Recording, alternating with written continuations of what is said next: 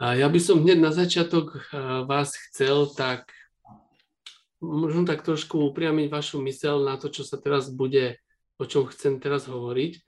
A to je, že si skúsme všetci spoločne teraz predstaviť, aké to je, keď ideme do nemocnice. Ideálne bolo, keby to bola Baška, tá by nám vedela lepšie povedať. Ja som...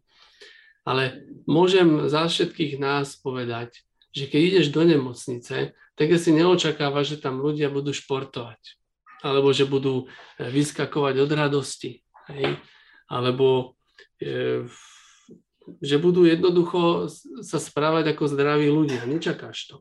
Hej? Budú tam ľudia, ktorí budú ležať, budú v, budú v posteli ležať, budú možno frflať, budú možno sa stiažovať, niektorí budú kričať od bolesti, niektorí možno budú kričať na teba. Ale je to preto, lebo sú v takom štádiu. Je to, je to nemocnica. Hej? Jednoducho tam idem a e, viem sa vopred pripraviť na to, e, čo tam vlastne zažijem, hej, čo tam uvidím že tam budú ľudia, ktorí strádajú. E, prečo takýto úvod? Um, dneska proste to bolo podľa mňa vždy, hej, že vo svete je to tak proste od začiatku, že odkedy um, ľudstvo existuje, tak je, je tu Božie kráľovstvo a je tu proste kráľovstvo, ktoré nie je z Boha. A ľudia toho kráľovstva my nemôžeme čakať, že budú, že budú jednoducho iní, než, než eh, Bože slovo hovorí. A my to vidíme takto, hej, že my, my sa stretneme proste s ľuďmi a dneska treba, čo sa týka mňa, ja vidím, že sa ľudia boja treba z korony. Hej.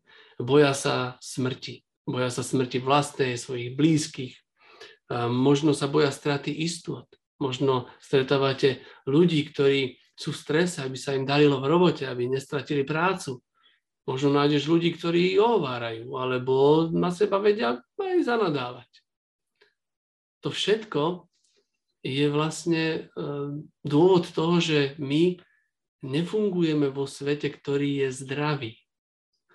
Ty a ja chodíme proste do sveta, ktorý je poznačený um, určitou chorobou, a ja nemôžem chodiť do toho sveta a myslieť si, že bude, budú ľudia na mňa reagovať ako zdraví. Oni budú reagovať na základe toho, v akom prostredí žijú. A prečo, som, prečo o tomto chcem dneska hovoriť? Pretože Biblia hovorí, že tento svet je chorý a že potrebuje pomoc. Ty a ja, my môžeme ponúkať liek, dneska to nebude o tom lieku, ale Dneska to bude o tom, že na to, aby sme mohli vôbec ponúknuť liek ľuďom, ktorí sú okolo nás, najprv musíme mať správnu perspektívu. Musíme sa vycentrovať na tom, že čo je vlastne to prostredie, do ktorého ja idem. Preto by som dneska chcel o tomto hovoriť. Takže moja prvá otázka je, či vidíš nemoc. Či to vidíš, či to vnímaš. Keď na teba niekto nakričí, keď niekto ti urobí zle vo svete, v práci, možno aj v rodine, tímoví kolegovia alebo e, ľudia, s ktorými športuješ, alebo ja neviem, čokoľvek robíš vo svete, či vidíš tú nemoc. A v Lukášovej 5. kapitole máme takýto, máme takýto text. Ja vám prečítam, ja, ja to trošku skrátim, lebo dneska nechcem hovoriť vyslovene o tomto texte, ale je to príbeh, keď pán Ježiš prechádza mestom a uvidí Lévyho ako colníka, ktorý proste vyberá dane a okráda ľudí a hovorí, pod za mnou. A colník prekvapený, že taká osoba, jak Ježiš volá proste, mu vytvorí hostinu doma a zavolá tam svojich kamarátov. Naboženským vodcom sa to samozrejme nelúbi, pre nich sú colníci iba zradcovia a prichádza za pánovými učeníkmi a hovorí, jak je možné, že ja to prečítam, Um, tu je napísané 5.24, ak som to dobre tu videl. Farizei reptali, prečo jete a pijete s mýtnikmi a hriešnikmi. A Ježíš to počul a povedal im, lekára nepotrebujú zdraví, ale chorí. Neprišiel som pozývať spravodlivých, ale hriešnikov, aby sa kajali. Sám sebe daj otázku, alebo sama sebe. Keď sa stretneš s reakciou vo svete, ktorá je zničujúca, ubližujúca, čokoľvek také sa ti deje, máš perspektívu, že si sa stretla s chorým človekom? Teraz to nemyslím absolútne v žiadnom v takom nejakom hanebnom slova zmysle, jak si e, ľudia vonku vedia nadávať, že, že je chorý niekto, hej, aby ho proste zhodili. Nie. Teraz to hovorím v tom zmysle, ako to videl pán. Pán išiel za ľuďmi, ktorí nepoznali Boha, nepoznali jeho spravodlivosť a preto sa neriadili tým, čo uzná on za vhodné a preto netreba ani čakať, že vo vzťahoch budú jemní a citliví. Neviem, dúfam, že mi je rozumieť. Pán išiel tam ako ku chorým. A to je dnešná e, téma, a ja by som chcel na toto upriamiť pozornosť. Ľudia, ktorých vonku stretávame, ktorí sú mimo kráľovstva Božieho, to znamená, Ježiš nie je ich pán. Božie zákony nie sú práve, neveria im a ani sa nimi neriadia. Tomuto, to, toto teraz budem nazývať ten, takéto opačné kráľovstvo sveta. Hej? A takíto ľudia, oni nie sú rivalmi našej pravdy. Oni nie sú hriešnici, rúhači a ja neviem, namyslení alebo panovační ľudia. Oni sú chorí. Oni potrebujú uzdravenie, aby mohli inak reagovať. Toto je môj a tvoj fokus. Prečo? Lebo Ježiš Kristus mal ten istý fokus. On tak isto pozeral na ľudí vonku. Nie preto, aby ich zhodil. On, keď povedal farizeom, že sú to chorí ľudia, on nepovedal, aby ich urazil. On povedal čiste realita, aká bola. Oni potrebovali to, čo on mal pre nich. Liek. A teraz sa dostávam k tomu textu, ktorý chcem čítať a na ktorý sa chcem bližšie pozrieť. A to je, že táto perspektíva, túto istú perspektívu sa snažil Pavol dať Timoteovi. Timoteos žil v Listre, to je dnešný to je dnešné Turecko. Hej? A Pavol tam s Barnabášom išli na svojej misijnej ceste a v Listre zažili turbulentné časy. Hej, zbadali tam človeka, videl, že má vieru na to, aby bol uzdravený, uzdravil ho. Ľudia ho zrazu chceli uctievať ako Boha, chceli, chceli um, obetovať pre neho nejaké zviera. Ale potom je napísané, že keď prišli určití Židia z cudzej diaspóry a začali na nich žalovať, tak tí istí ľudia ich potom chceli kameňovať a veru pár kameňov schytal aj Pavel. A v tejto trme vrme niekde je v dave Timoteus a uverí zvesti. A v Listre začne kresťanský zbor, Timoteus tam začne slúžiť a roky, niekoľko rokov potom, Pavel píše Timoteovi list. A pozrite sa, akú dáva perspektívu Timoteovi. Je to napísané v druhý list Timoteovi, keď písal Pavol, druhá kapitola a ideme na 20, od 24. verša. Po, pozrite sa, akú perspektívu dáva Timoteovi pre službu. Pánov služobník sa však nesmie púšťať do sporov, ale má byť láskavý v nešťastí. Musí vedieť vľúdne karhať protivníkom a možno im raz Boh dá konať pokánie, aby poznali pravdu a unikli z diablovho osídla, v ktorom sa dali chytiť, aby mu boli po vôli. Ja si dovolím v tomto texte vás teraz úplne že zastaviť a prečítam vám ešte jeden preklad toho istého textu. A chcem, prosím vás, aby ste dobre si všímali, ako Pavel hovorí Timoteovi. Potom vysvetlím, prečo som dal druhý preklad. Sluha pánov sa nemá vadiť, ale má byť prívetivý ku všetkým, schopný učiť a zniesť aj zlé. Pretože chorý človek jednoducho niekedy bude fakt nepríjemný. A ktorý v krotkej tichosti karhá tých, ktorí sa protivia. Karha aj povzbudzuje. Hej? Ak by im azda Boh dal pokáne poznať pravdu a aby zase vytriezveli a vymanili sa z osídla diablovho, ktorým sú chytení od neho robiť jeho vôľu. No špeciálne čítam roháčka v tomto prípade, aj keď ja si osobne myslím, že je lepšie, keď číta um, ekumenicky, lebo je taký zrozumiteľnejší, ale čo sa nedá roháčkovi absolútne zobrať, je, že on naozaj sa zaoberal tými greckými výrazmi. A všimnite si, všimnite si, čo tu hovorí on Timoteovi. Dobrý sluha pánov je schopný zniesť aj zle. Prečo? Pretože tu ide o ľudí, ktorí nepoznajú pravdu. Sú to ľudia, ktorí nie sú triezvi. Hej, k tomu slovu sa ešte dostaneme. Nevymanili sa z osídla diablovho ešte, do ktorého sú chytení, aby robili jeho vôľu. No ak robia jeho vôľu, samozrejme, že na teba niekto nakričí. Samozrejme, že bude na teba nepríjemný. Samozrejme, že sa stretneš s neprijatím, s, s ťažkými vecami. Bude sa ti ťažko s takými ľuďmi niekedy jednať. Ale tvoja perspektíva musí byť, že sú duchovne, ich duch nie je triezvy, on spí.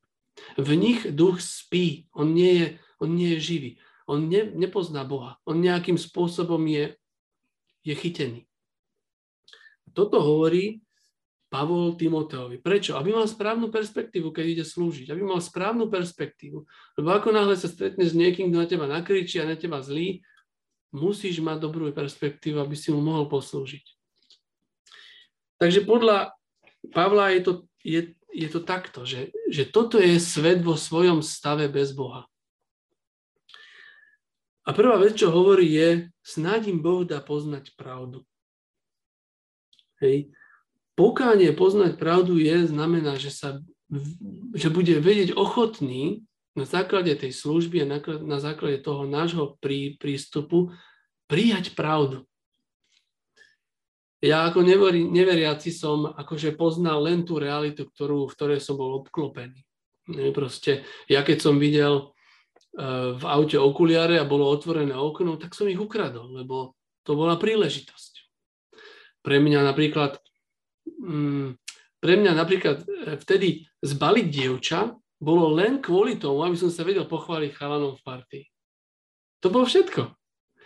Alebo keď som mali zarobiť peniaze, tak to malo byť tiež kvôli tomu, aby som mal nejaké postavenie v partii, že proste mám na to ich pozvať.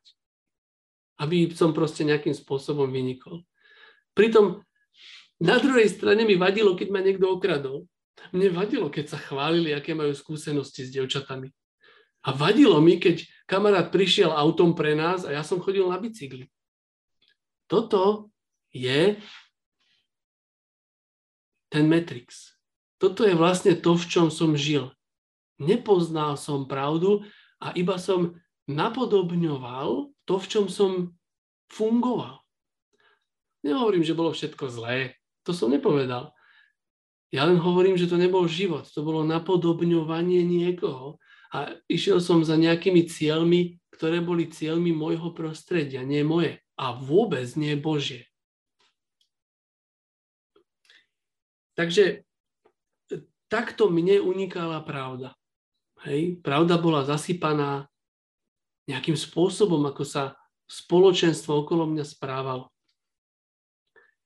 A duch človeka jednoducho trpí. On je ubolený, keď nepozná pravdu. Hej, že jedna na základe nejakých falošných um, presvedčení a to potom vedie do, do bolesti a ten človek sám trpí a potom to utrpenie prenáša na druhých. Je to proste tak. A Pavol tomu, Pavol mu hovorí, že títo ľudia, ich kvalita života ide ku dnu. Prečo? Pretože oni sú v kóme. A teraz vám chcem ukázať to slovo, prečo som aj dal ten druhý preklad. V ekumenickom preklade je, aby sa, aby unikli z diablovho osídla. Ale v gréčtine tam je slovo ananusin, čo znamená, aby prišli k sebe. Hej? Aby e, vytriezveli. Preto sa mi páči, že tam on použil to slovo, lebo to slovo vyslovene znamená zotaviť sa. To znamená, prav, poznať pravdu znamená zobudiť sa, vytriezveť z niečoho, v čom spíš a v čom si úplne omámený. Koľko takých ľudí môžeme stretať každý deň, že sú ako keby omámení nejakou predstavou, buď o sebe, alebo, alebo o svojej neomilnosti, alebo iných veciach. Je to najlepšie, čo viem na to povedať, je, je to ako ten film Matrix, ak ste asi určite poču- videli, hej, že, že tam je to krásne tak plasticky ukázané, že Matrix bol v podstate nejaký set pravidiel, nejaký, nejaký svet, v ktorom sa fungovalo, išlo sa za nejakými túžbami, hej, a že tie viedli do nejakého potešenia a to všetko sa dialo v nevedomosti. A človek pritom nevedel, že v podstate je iba článkom megabatérie, ktorá poháňa stroje a tie stroje nechcú ani, aby umrel, ani aby poznal pravdu. Či chceme alebo nechceme, toto je úplne dokonalý obraz toho, ako pán Ježiš popísal diablovo konanie dneska vo svete.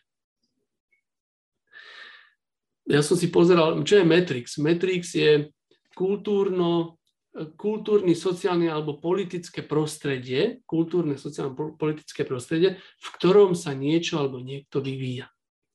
A či nechceme alebo chceme, ty a ja, všetci sme sa rodili do nejakého Matrixu, hej, ktorý mal určité pravidlá. A tie pravidlá ťa ženú, aby si sa správal určitým spôsobom.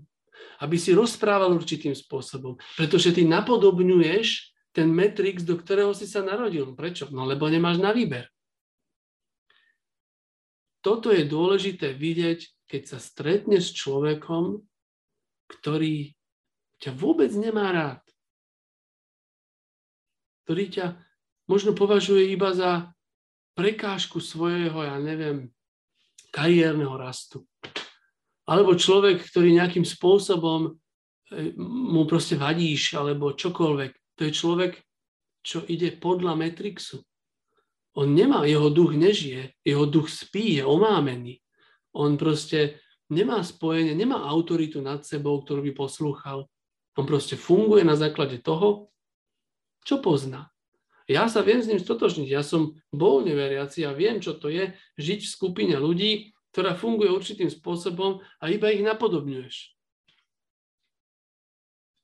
To je prečo mali vytriezveť. Prečo Pavel hovorí, služ a znášaj aj zlé, aby mohli azda dostať tú milosť od Boha a poznať pravdu a aby vytriezveli. Vieš, moja, moja a tvoja snaha je, aby sa dialo to, čo Kristus pre nich chce. On chce, aby jedného dňa spoznali, že za svoje zlé rozhodnutia, ktoré urobí, každý ten človek, ktorého stretneš, za to môže e, tá utopia, na základe ktorej sa rozhodovali. Aby prišli k poznaniu, že aha, toto, toto nebol dobrý základ mojich rozhodnutí. Bola to utopia, na základe ktorej som robil rozhodnutia, ktoré ťahali môj život ku dnu. Toto je náš smer. A to, to sa dá iba tak, že budeš znášať to, aký budú na teba. Pritom, poviem vám na rovinu, pre mňa opustiť ten môj Matrix, opustiť to, čo som zažil a čo som poznal, bolo úplne veľmi nepríjemné. Pretože pre mňa to bolo, ako keby som sa um, mal presťahovať do úplne cudzej krajiny, do cudzieho domu, s cudzím jazykom, s cudzími ľuďmi, ktorí sa úplne cudzo správali, než som dovtedy bol na to zvyknutý. Koľko si oni museli zniesť, kým prehltli všetky tie veci, ktoré ešte ja som si niesol so sebou. Dodnes si pamätám, jak som išiel na kresťanskú party v Londýne, ma pozvali, že ja som bol nováčik, pozvali ma na tú party a ja keď som otvoril tie dvere, to bol taký podkrovný byt v Londýne v takou, takej štvrti. Ja som bol jak, fakt ako nejaké, jak Alenka v ríši divov. Hrala tam hudba, ale nie tak hlasno, aby, som sa neved, aby sa ľudia nevedeli rozprávať. Podávalo sa tam pitie, ale nebol to alkohol. Um, jednoducho videl som ľudí, že sa tešili, radovali, dokonca tancovali, ale neboli v podnapitom stave. Nevidel som cigarety, nevidel som aroganciu, nevidel som nič z toho, čo mi môj Matrix hovoril, že je normálne. A že je to úplne v pohode. Ja som ich všetkých nazýval mimozemšťanmi, ale ja som nevedel, že Boh, ktorý stvoril tento svet, mňa videl ako mimozemšťana. To ja som nežil v realite. A títo ľudia ju žijú. Tú slobodnú realitu, ktorú Boh dáva, pretože si môžu vybrať. Ja som si vybrať nevedel. Ja som musel proste opakovať. Takže pre toho človeka je veľmi ťažké opustiť to, na čo je zvyknutý, ten svoj matrix. A treba ho aj chápať s tým, že keď má nejaké presvedčenia stále si bude hovoriť to svoje, treba jednoducho to vnímať tak. Jednoducho ešte ho treba proste iba ho vypočuť a milovať toho človeka a zda mu Boh dá pokáne poznať pravdu. Takže Pavel pokračuje a hovorí, aby vytriezveli, tam vyslovene to slovo ináč, že neviem, či je to Gale, možno, že je, ona by nám vedela lepšie povedať to recover, Hej, po anglicky je tam recover, hej, že proste sa postavíš a, a sa zobudíš z toho, v čom si bola. Mne raz pán dal takú, taký obraz, že je to ako keď ideš po boisku a ľudia ležia a myslia si, že musia ležať. A ty, keď ideš okolo nich a stojíš a ideš okolo nich, tak oni vidia na tebe, že si nejaký vertikálny. Jak je možné, že ty si postavený a my sme, my ležíme. A to jediné, čo môžeš tedy spraviť, je podať mu ruku a, a povedať mu, postav sa. Čiže oni musia sa vymaniť z toho osídla a Pavel tu jasne hovorí, že je to osídlo, ktoré dáva diabol, aby sa do toho ľudia chytili. Čo je vlastne, čo je vlastne osídlo? Osídlo je vymaniť sa z toho, že, že ty sa nehádaš, či máš pravdu, nehádaš sa s tými ľuď, ľuďmi alebo čo. Jednoducho im sa ich pýtaš, čo ich boli, čo ich trápi. Pretože to osídlo spôsobuje, že majú nejakú, nejaký problém. A ty, keď vidíš nejakého človeka, tak jednoducho musíš to zobrať s rezervou. On trpí. On nie je k tebe zlý, pretože to chce byť, ale pretože to ináč nepozná. Hej, keď niekto ohovára, no tak ohovára, pretože e, je na to zvyknutý, že to je normálne e, napríklad správanie. Takže toto je vlastne dneska, čo by som chcel hovoriť a to je o tom, že aby si ty mohol vidieť a roz, pomôcť rozprieť pascu, najprv ju musíš vidieť. Ak chceš pomôcť niekomu chorému, najprv musíš vidieť, že je chorý že musíš proste to prijať, že to tak je a musíš k nemu tak pristupovať. V Efeským 6.12 je napísané, nám, my nezápasíme s krvou a telom. To znamená, že my nebojujeme proti ľuďom, ale proti mocnostiam v tohto veku, s duchovnými mocnosťami, ktoré sú v ponebestikých oblastiach.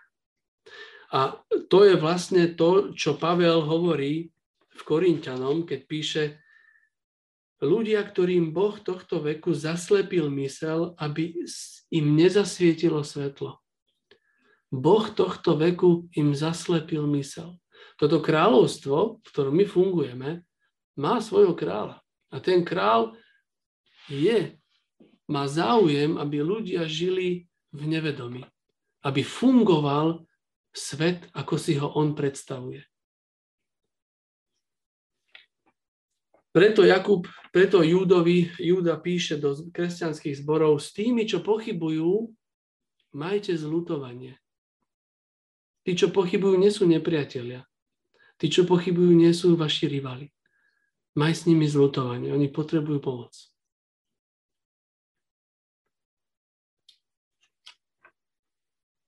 Takže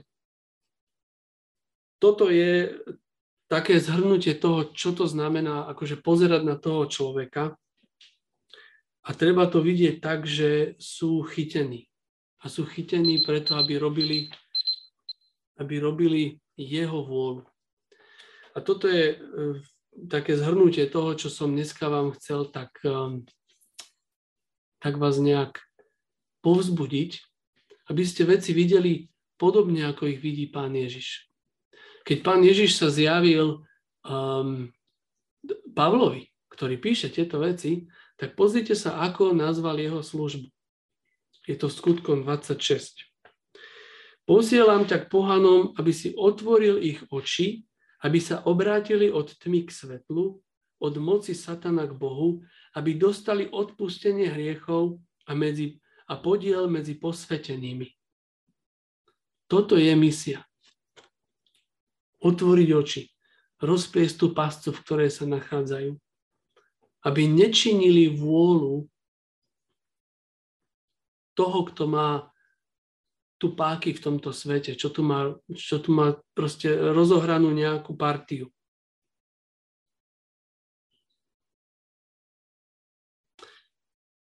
A na záver poviem len jednu vec.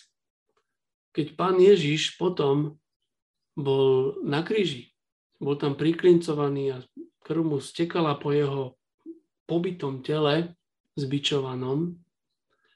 A bol obklopený tam aj ľuďmi, ktorí mu nadávali a vysmievali sa mu. Čo im povedal? Jak sa za nich modlil? Povedal, odpustí im oče, lebo nevedia, čo robia. A toto, brat môj, sestra moja, je perspektíva, za akou my musíme prichádzať k ľuďom, ktorí Boha nepoznajú. Veľa z toho zlého, čo ti môžu urobiť a čo robia, nie je preto, že sú zlí, ale preto, že sú chytení, aby robili vôľu toho zlého.